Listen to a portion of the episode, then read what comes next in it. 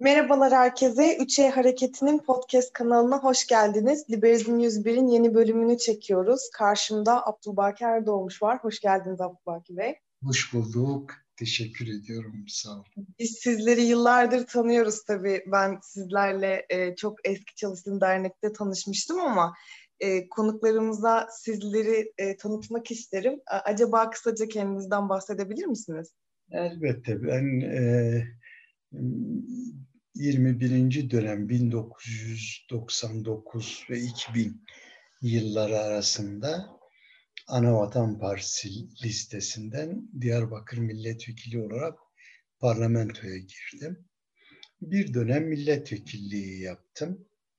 Daha sonra da e, e, hiçbir şekilde herhangi bir partiye aday adaylığı dahi müracaatında bulunmadan emeklilik hayatını sürdürdüm diyebilirim. Ama bu süreç içerisinde sivil siyasetle e, meşgul oldum. Siz de biliyorsunuz.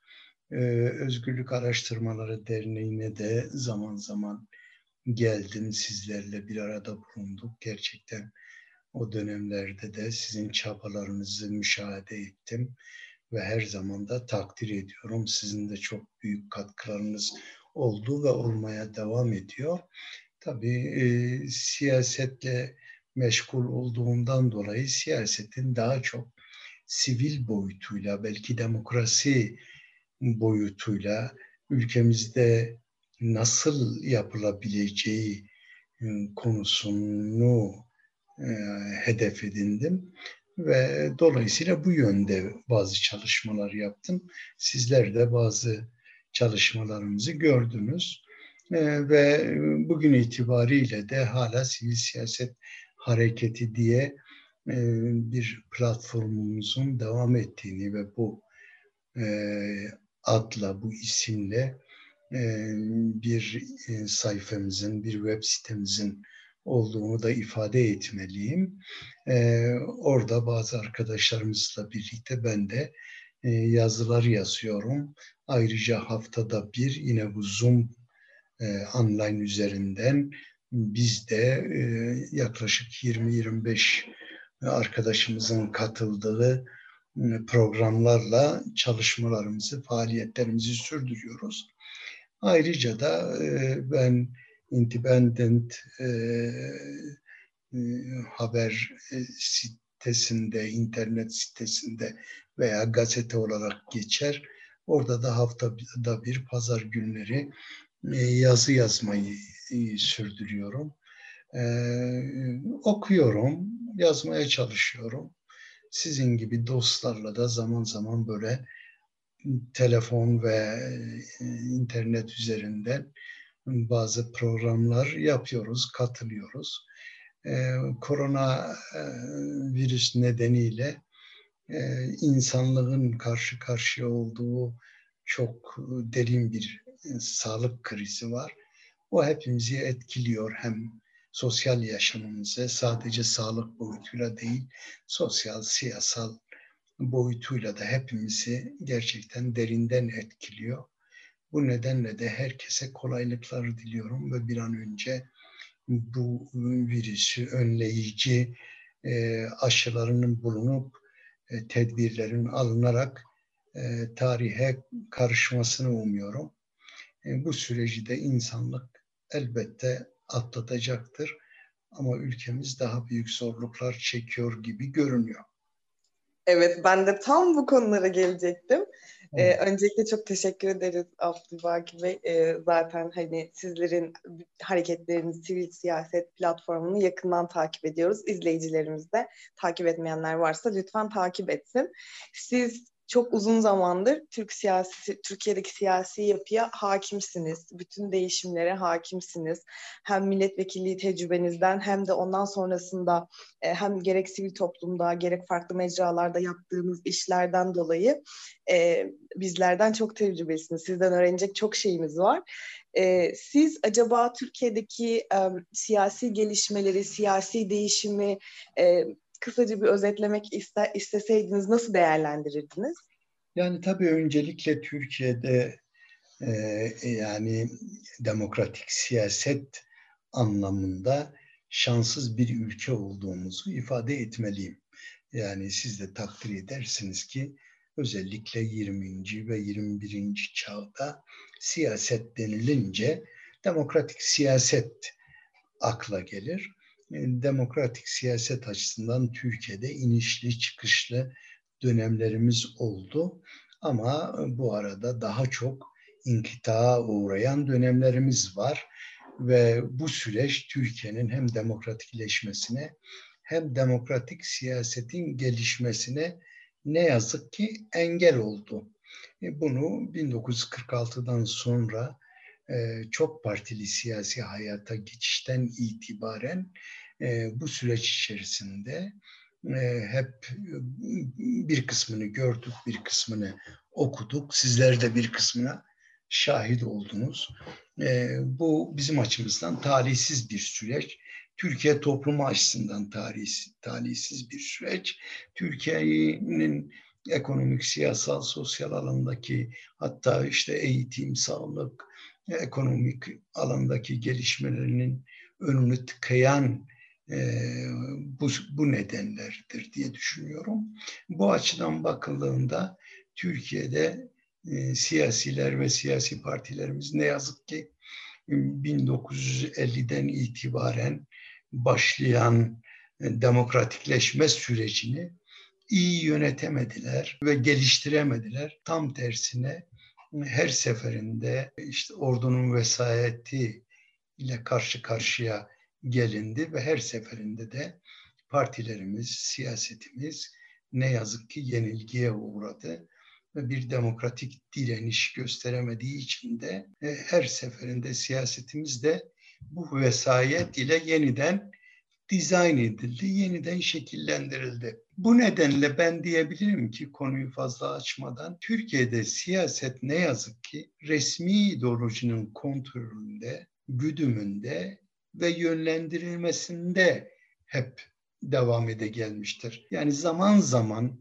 aykırı tutumlar olsa da işte mesela merhum Özal gibi, sonra işte merhum Erdal İnönü gibi bazı demokrat insanların duruşlarını çıkarırsak genel olarak resmi ideolojinin kontrolünde olduğunu söyleyebiliriz. Ve bu nedenle ben şöyle düşünüyorum. Yani bu siz de ifade ettiniz. Yani yaklaşık çeyrek asırdır daha fazla belki siyasetin içindeyim. Türkiye siyasetinin demokratikleşmesini önleyen ana nedenin bu kontrollü siyaset olduğudur. Yani bütün partiler istisnasız bütün partiler ne yazık ki böyle bir vesayetin kontrolünde şekilleniyor ve dolayısıyla gelişmek yerine, demokratikleşmek yerine, sivilleşmek yerine e, bu resmi ideoloji paralelinde e, siyasal gelişme sağlanmak istiyor. Bu da mümkün değil. Yani çok yakın dönemde de bunu görüyoruz. Geçmişte de ne yazık ki bunun örnekleri çok fazladır. Demokrat Parti ilk olarak kapatılır ve ne yazık ki genel başkanı ve iki bakan da üstelik idam edilir. Daha sonra başlayan süreçte e, Adalet Partisi, hmm, Demokrat Partisi'nin devamı olarak geldiğinde bir demokratikleşme siyaseti geliştirmek yerine bir intikam, öfke siyaseti geliştirmeye başladı. Yani darbeden Cumhuriyet Halk Partisi'ni sorumlu tutarak ve devamlı Cumhuriyet Halk Partisi'ne karşı bir kin, öfke bilincini oluşturarak siyasi stratejisini bunun üzerine kurdu.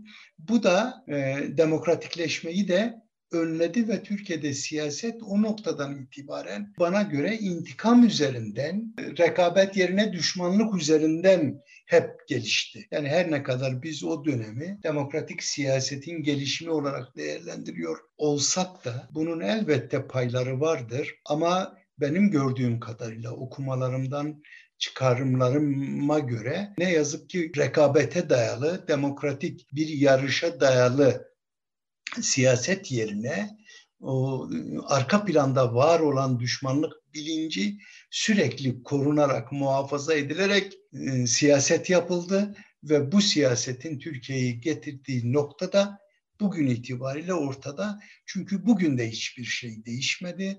Yine kin, öfke, düşmanlık, kutuplaşma, cepheleşme, ötekileştirme, işte ihanet gibi e, ne yazık ki ilkel e, söylemler üzerinden siyasetimiz devam ediyor. Şimdi biz buna nasıl demokratik siyaset diyebiliriz ve biz bu süreç içerisinde yer alan partilere nasıl demokratik partiler diyebiliriz?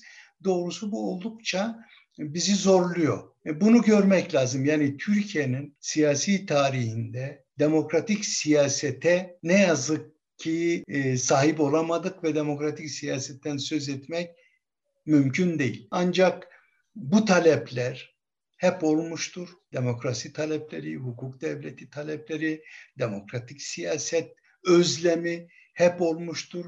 Zaman zaman özellikle 12 Eylül öncesi yani 1970 ve 80 arası yıllarda partilerde bu demokratik arayış kısmen de olsa karşılık bulmuştu.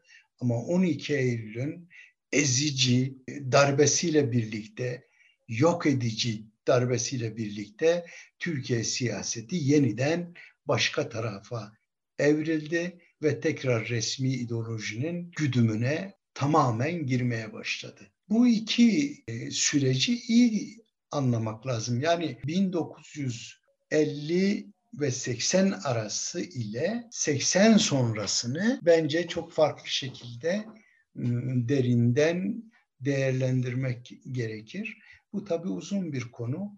Kısaca söyleyebileceğim şudur. Yine özetlemek gerekirse Türkiye'nin siyasi tarihi ne yazık ki e, siyasetçinin özgür e, iradesi e, ile şekillenmiş değil, resmi ideolojinin müdahaleleriyle şekillenmiştir. Bunun içinde zaman zaman muhtıralar, darbeler de yapılmıştır. E, dolayısıyla e, siyasetin demokratikleşmesine engel olunmuştur. Bu birçok siyasal sorunlarımızın da nedeni olarak görülebilir. Evet, tabii siz Diyarbakır milletvekili olarak meclise girdiniz ve aslında yaptığınız birçok çalışmayı da e, biliyoruz. Bilmeyen arkadaşlar da araştırabilir. E, bütün bu Türkiye siyasetinin değişimi ve bilmiyorum gelişimi diyebilir miyiz ama ışığında şimdi geldiğimiz noktada Kürt siyasetiyle ilgili çok büyük problemler var. Tabii benim yaşım çok yetmez, çok bilgim de yetmez ama bu problemler eskiden de olan problemlerdi. Fakat biraz daha genç arkadaşlarımızın hatırlayabileceği bir yakın tarihte işte e, AK Parti e, dönemiyle beraber bir e, açılım süreci, bir Kürt açılımı, çözüm süreci gibi şeyler duyduk biz. Evet. Çok çoğumuzun yaşı yetmez çok o, o, o tarafları anlamaya ama e, buradan biraz almak istiyorum. Hem sizin tecrübelerinizden gelen bir Kürt siyaseti e, biz nasıl anlamalıyız? Hem bu çözüm süreci başladı, işte HDP açıldı, çok büyük bir e, reklamla başladılar. Herkes böyle çok umutluydu. Şu an geldiğimiz günde neden tutuklandığını bilmediğimiz bir şekilde e, Selahattin Demirtaş içeride e, inanılmaz bir oy potansiyeli olan, e, ben, benim de çok beğendiğim bir siyasetçi kendisi. E, artık neredeyse bu konuları konuşamıyor hale geldik. Çünkü hükümete göre HDP işte bir teröristlerin olduğu, işte e, yine böyle kim güdülen bir parti haline geldi. Bütün eylemleri engelleniyor. İşte başkanlık binaları basılıyor vesaire. Şu an bütün gördüğümüz şey bu. E, ama biz gençlere aslında biraz daha e, bu Kürt siyasetini anlamlandırmak gerekirse sizin tecrübelerinizden nasıl değerlendiriyorsunuz? Hem yakın tarihte hem de kendi gördüğünüz açıyla. Yani çok doğru tespitler yaptınız. Öncelikle Sayın Demirtaş ve arkadaşlarının haksız olarak tutuklanması, ağır cezalara çarptırılmaları son derece vahim bir durum.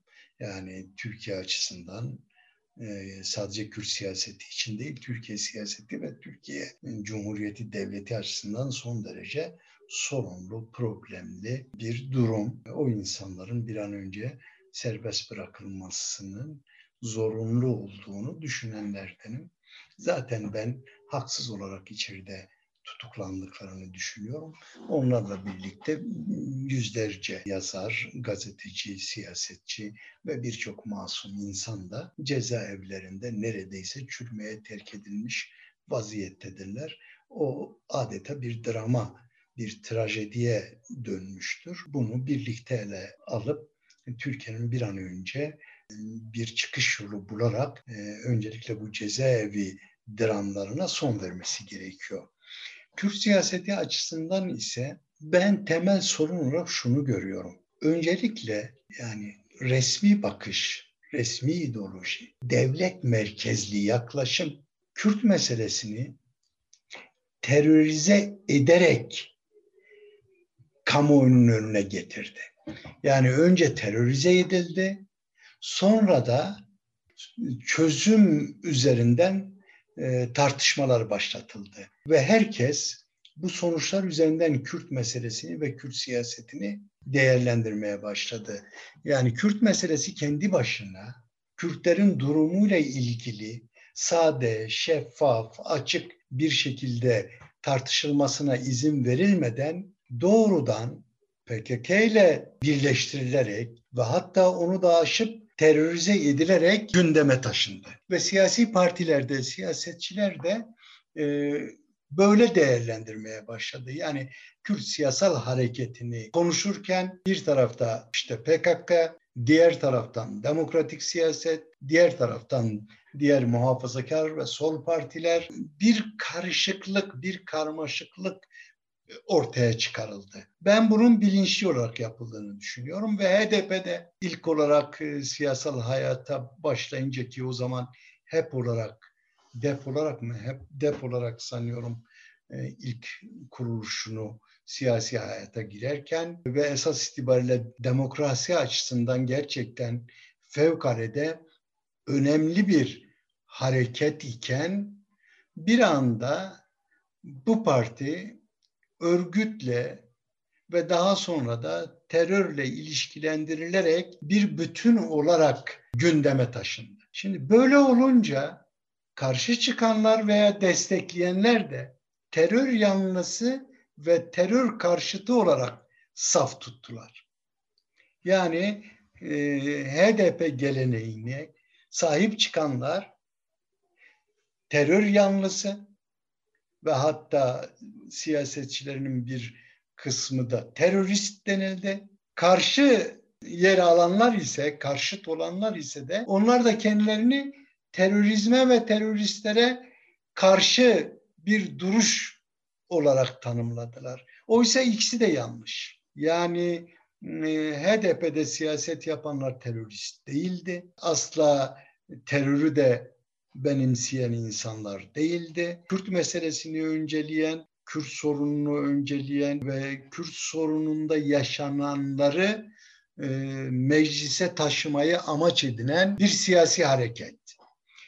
Türkiye bu siyasi hareketi demokrasi içerisinde tutarak gerçekten bir zenginlik katabilirdi siyasetine. E, elbette burada DEP e, yani HDP, DEP, HEP e, adında değişik bir şekilde DEHAP bu parti birkaç kez kapatıldığı için birçok isim aldı. Burada siyaset yapanların da tabii kendilerini sorgulamaları lazım. Öz eleştiri yapmaları lazım. Belki daha farklı bir uslup, yöntem, daha farklı bir dil ile siyaset yapma imkanı varken e, baskılar karşısında muhtemelen daha çok baskılar karşısında e, onların da e, sert dil kullanmaları, sert söylemlerde bulunmaları bu amaca hizmet etti. Yani siyasetin bir çözüm üretememe yöntemi olarak ortaya çıkmasına iki kesim de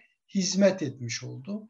Oysa Türkiye'nin siyaset tarihi açısından belki e, ilk defa radikal ve aynı zamanda toplumsal e, bir parti doğuyordu ve bu hareketi hem PKK hem de e, iktidarlar boğmaya çalıştılar ve hala da boğmaya devam ediyorlar. Şimdi Kürt siyasal hareketinin diğer bir şanssızlığı ise örgütü yönlendirebilecek örgütü eleştirebilecek, yanlışlarına karşı çıkabilecek, gerektiğinde tavır koyabilecek bir dönem ve yöntemle kurulmadı. Daha çok örgütün tabanı ve örgütün yandaşlarının da desteklediği bir siyasi hareket olarak neredeyse örgütün vesayetine girmeye başladı.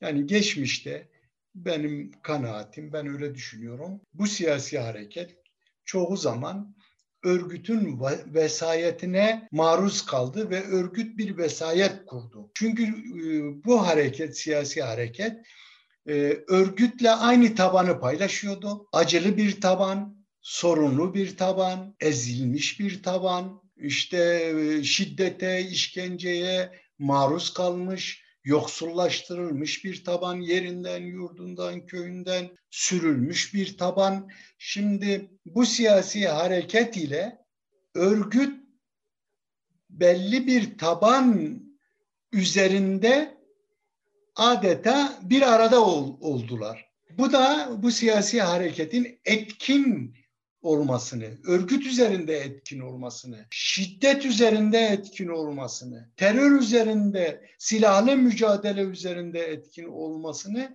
engelleyen bir unsurdu. Bu nedenle Kürt siyasal hareketi özgün bir harekete dönüşemedi. Bütün istek ve arzulara rağmen bunu Haziran seçimlerinde, 7 Haziran seçimlerinde gördük. Ee, Salahattin Demirtaş'ın, Sayın Demirtaş'ın büyük başarıyla götürdüğü bir seçim sonrası 82 e, milletvekiliyle parlamentoya geldiler ve Türkiye'de demokrasi adına Kürt meselesinin e, çözümü adına yeniden umut oldular.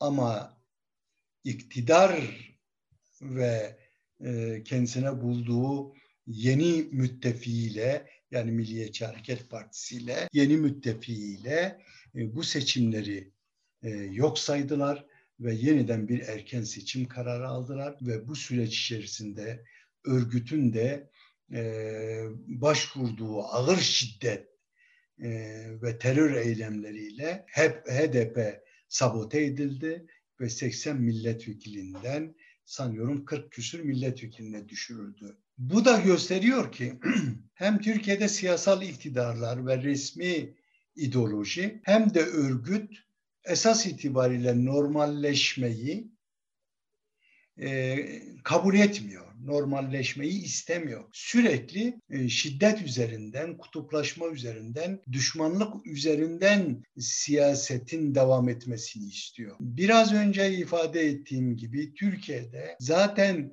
çok partili sisteme geçerken ve Demokrat Partisi'nin kapatılmasından sonra başlayan süreçte nasıl kin, öfke ve intikam siyaseti oluştuysa bugün bu olduğu gibi ve katmerli olarak yükselerek devam ediyor. Kürt siyasal hareketinin bir düşman olarak görülmesi, e, silahlı mücadeleyle eş değerde tutulması ve e, oraya yönlendirilmesi Türkiye'nin demokrasi iddiasını da baltalamıştır demokrasi çabalarını da boşa çıkarmıştır. Belki de bu nedenle yapılıyor. Yani esas itibariyle bütün bunlar Türkiye'nin demokratikleşmesini, demokratik bir Türkiye'ye geçişin önünde engel oluşturuyor diye düşünüyorum. Bütün bunlar planlı yapılıyor. Bu nedenle diyorum ki yani Kürt hareketi, Kürt siyasal hareketi, Kürt meselesi, işte ülke bütünlüğü hepsi esas itibariyle bir bütün olarak Türkiye'nin demokrasi sorununu oluşturmaktadır. Yani bunları birbirinden ayırmanın çok yararlı olduğunu düşünmüyorum. Kimseye de bir fayda getireceğini düşünmüyorum. Sadece şiddet politikalarına ve şiddeti yöntem olarak seçenlere ister iktidar için ister muhalefet için her iki taraf için de söylüyorum.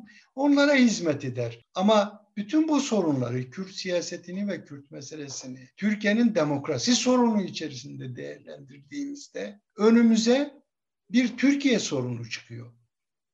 Yani demokrasiye direnen bir Türkiye. Bunu aşmamız lazım.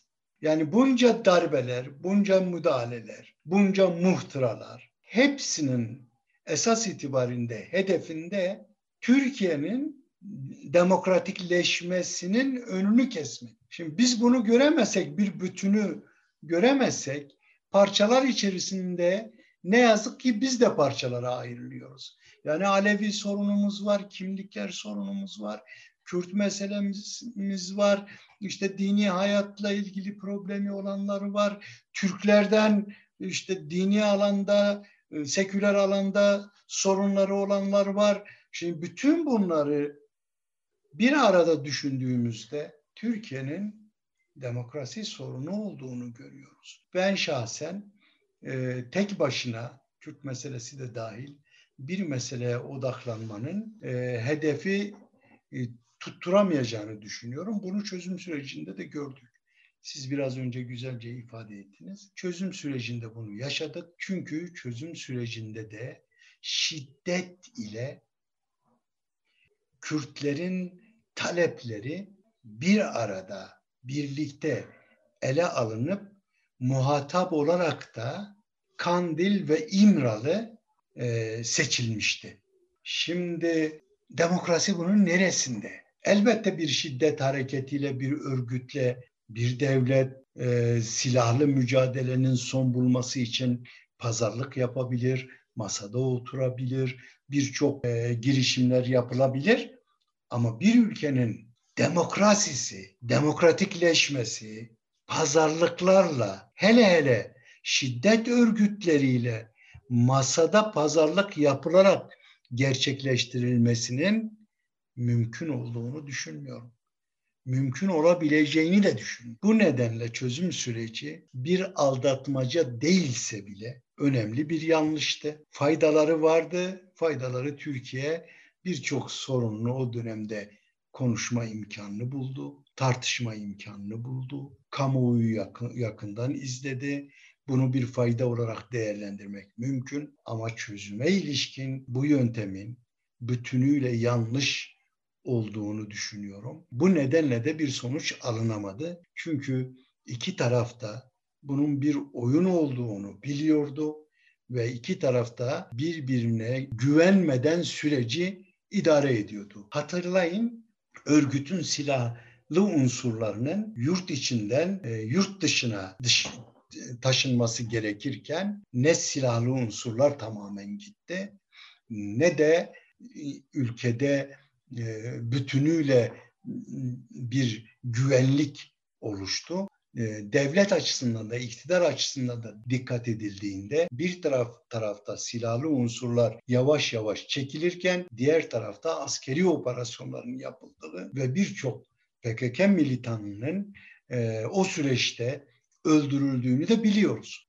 İki tarafın e, her iki tarafın birbirine olan güvensizliği bence arka planda sürecin yanlış işlediğinin de önemli bir işaretiydi. Ama yine de önemli bir dönemdi. Bir kazanım olarak bakılabilir ama aynı şeyin tekrar denemeye kalkışılması veya aynı şeyi yeni baştan tekrarlamanın da ben e, yanlış olacağını ve ülkemize bir fayda getireceğini de düşünmüyorum. Bu nedenle Kürt siyaseti de, Türk siyaseti de ve genel olarak Türkiye siyasetinin demokratikleşmesi gerekiyor ve bütün bu bunların demokrasi projesi içerisinde yeniden enine boyuna tartışılması gerekiyor.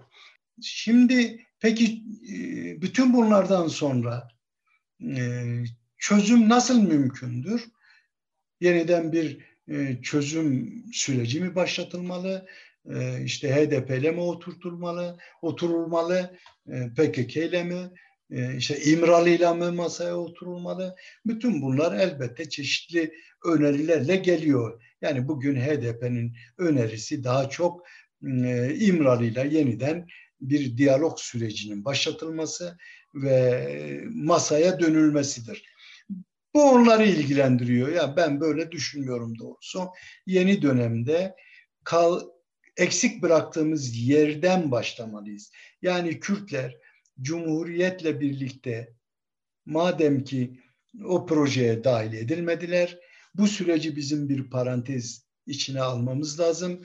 E, demokrasi projesine her kesimi yeniden katmamız gerekiyor. Yani Cumhuriyet projesine dahil edilmeyen unsurları, kesimleri, herkesi, her kimliği Türkiye'nin demokrasi projesine dahil ederek yeni bir sisteme geçmesi gerekiyor. Demokratik sisteme geçmesi gerekiyor. Çünkü Türkiye Cumhuriyeti demokrasiyle taşlandıramadı. Bu nedenle e, demokrasiyle taşlandırılamayan cumhuriyetlerin e, bütün dünyada e, akıbetlerini biliyoruz. Hepsinin nasıl diktatörlüklere dönüştüğünü biliyoruz. Otoriter yapının nasıl hakim olduğunu biliyoruz. Ee, yani yanı başımızda bile bütün devletler işte Suriye'si, Irak'ı, İran'ı, e, Kore'si hepsi cumhuriyet. Demokrasiyle taşlandırılmadıkları için bu durumdadırlar. Türkiye demokrasiyle taşlandırılamadığı için bugün bütün bu sorunları yaşıyor. O zaman eksik bıraktığımız nedir? Demokrasidir. Türkiye'nin bir an önce bu eksik kalan projesini hakim kılmaya çalışması lazım. Bu projede herkes olmalı. Bakın Kürtlerin hak ve özgürlükleri verilmediği için Türkler de mahrum. Yani Türkler de hak ve özgürlüklerden mahrum. Bireysel haklardan mahrum. Yani bugün Türkler e, demokrasi iklimini mi yaşıyor sanki? Yani Kürtler yaşamıyor da Türkler mi yaşıyor? Dindarlar, Aleviler mi yaşıyor? Gayrimüslimler mi yaşıyor? Farklı fikirleri, farklı ideolojileri, farklı düşünceleri olan insanlar mı demokrasi ikliminde yaşıyor? Hayır. Kürtlere verilmeyen haklar esas itibariyle Türklere de verilmesi gereken haklar. Kürtlere verilmesin diye Türklere de verilmiyor. O zaman sorunun adını doğru koymak lazım. Çözümü de doğru yerde aramak lazım. Türk'ün, Kürd'ün ve diğer unsurların hepsinin özgürlükçü demokrasiye ihtiyaçları var. Bireysel e, özgürlüklere ihtiyacı var. E, özgür ve eşit yurttaşlığa ihtiyacı var. Özgür örgütlenmeye, özgür yapılanmaya ihtiyaçları var. E, geriye gitmeye gerek yok. Yani geçmişi yeniden bugüne taşımaya da gerek yok. Bana sorarsanız sorunlarımız bellidir, çözümlerimiz de bellidir. Ama Türkiye'de siyaset hemen başta sorduğunuz için yeniden oraya cevap vereyim. Türkiye'de siyaset demokratik olmadığı için demokrasi arayışına da giremiyor. Hiçbir parti demokratik bir parti değildir. Hiçbir siyasi parti demokrasi kurallarına göre işlemiyor. İç işleyişleri itibariyle hiçbir parti demokrat değildir. En demokrat parti kendi iç işleyişinde en fazla beş kişilik bir e, ekiple karar alıyor ve karar veriyor. İşte AK Parti'de görüldüğü gibi orada ise tek kişi e, karar alıyor ve uyguluyor. Diğer partilerin farkı belki bu bir kişi değil de beş kişidir. Bu CHP'de de böyledir. Yeni kurulan partilerde de böyledir. İşte MHP, İyi Parti ve diğerlerinde de böyledir. Şimdi böyle bir siyasetten demokrasi inşa edilemez. Böyle bir siyaset Kürt meselesini veya diğer sorunlarımızı çözemez. Çünkü bu siyasetin kendisi sorunlu kendi sorununu çözemeyen bir siyaset nasıl diğer sorunları çözebilir? Bu nedenle gençlerimizi de önerim. Özellikle bu özgürlükçü kesimin, liberal kesimin siyasi değerlendirmelerinde varsa bir beklentileri siyaset veya kendileri siyaset yapma arzularını taşıyorlarsa siyasetin demokratik olup olmadığına bakmaları lazım. Tercih etmek istedikleri partinin demokrasiye göre işleyip işlemediğine bakmaları lazım. Ve benim kendilerine tavsiyem e, siyasetten önce daha önemli şeyler olduğu, özellikle okumanın, araştırmanın, bilimsel çalışmaların, sanatın, sporun e, çok daha önemli olduğunu ve Türkiye'de siyaset marifetiyle toplum ve gençler politize edilerek ana hedeften saptırıldığını düşünüyorum. Bu siyaset demokratik değil. Gençlerin çabası varsa siyasetin demokratikleşmesine yönelik bir çabaları olması gerekir.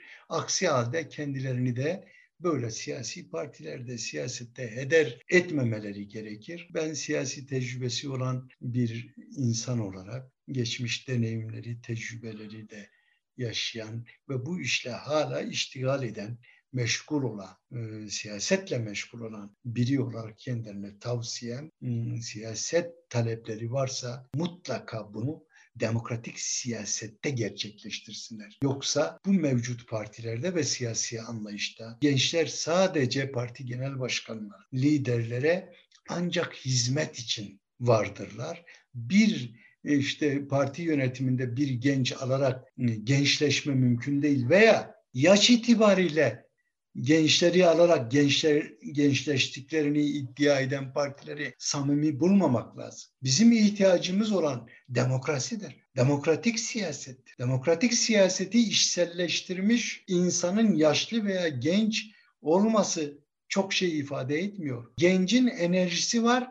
Elbette gençleri teşvik etmek, desteklemek gerekiyor. Ama demokrasinin yaşı yok antidemokratik bir siyaset olduktan sonra siyaset yapanın genç olması ve yaşlı olmasının ne önemi var ki?